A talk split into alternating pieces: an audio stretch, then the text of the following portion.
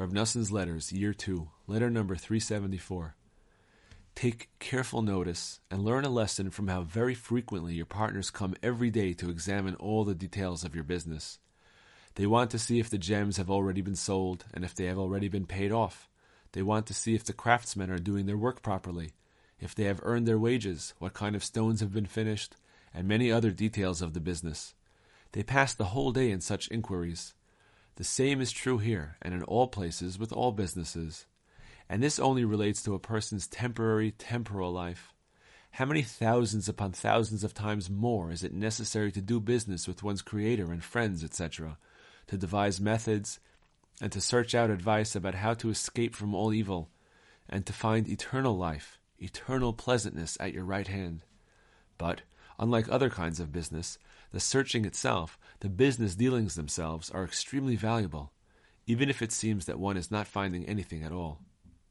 The time for the morning prayers has arrived, and it is impossible to go on any longer. These remarks will suffice for those who want the truth. Now I pray to the living God that He will increase your honor and fortune, and give you success in all your endeavors, and most important, that He will grant you true eternal success. Pay careful attention to all these words of mine which flow forth from the Rebbe's words, and to all the words which have already passed between us in writing and orally, and to the words in the holy books. Let them all join together for the good, to strengthen your heart in God, and to rejoice exultantly over His salvation and kindness that we merited to be in the Rebbe's portion. Ashreinu, happy are we. How good is our portion. How pleasant our lot. How beautiful our inheritance. Ashreinu. The words of your true eternal friend, Noson of Breslov. Letter number 375. With God's help, Wednesday, the 15th of Shevat, 5602. Peace, life, and all good to my dear beloved son, the learned Rabbi Yitzchak, may he live. I received your letter just now, as we are sitting at the table before God on this day, Tu B'Shvat.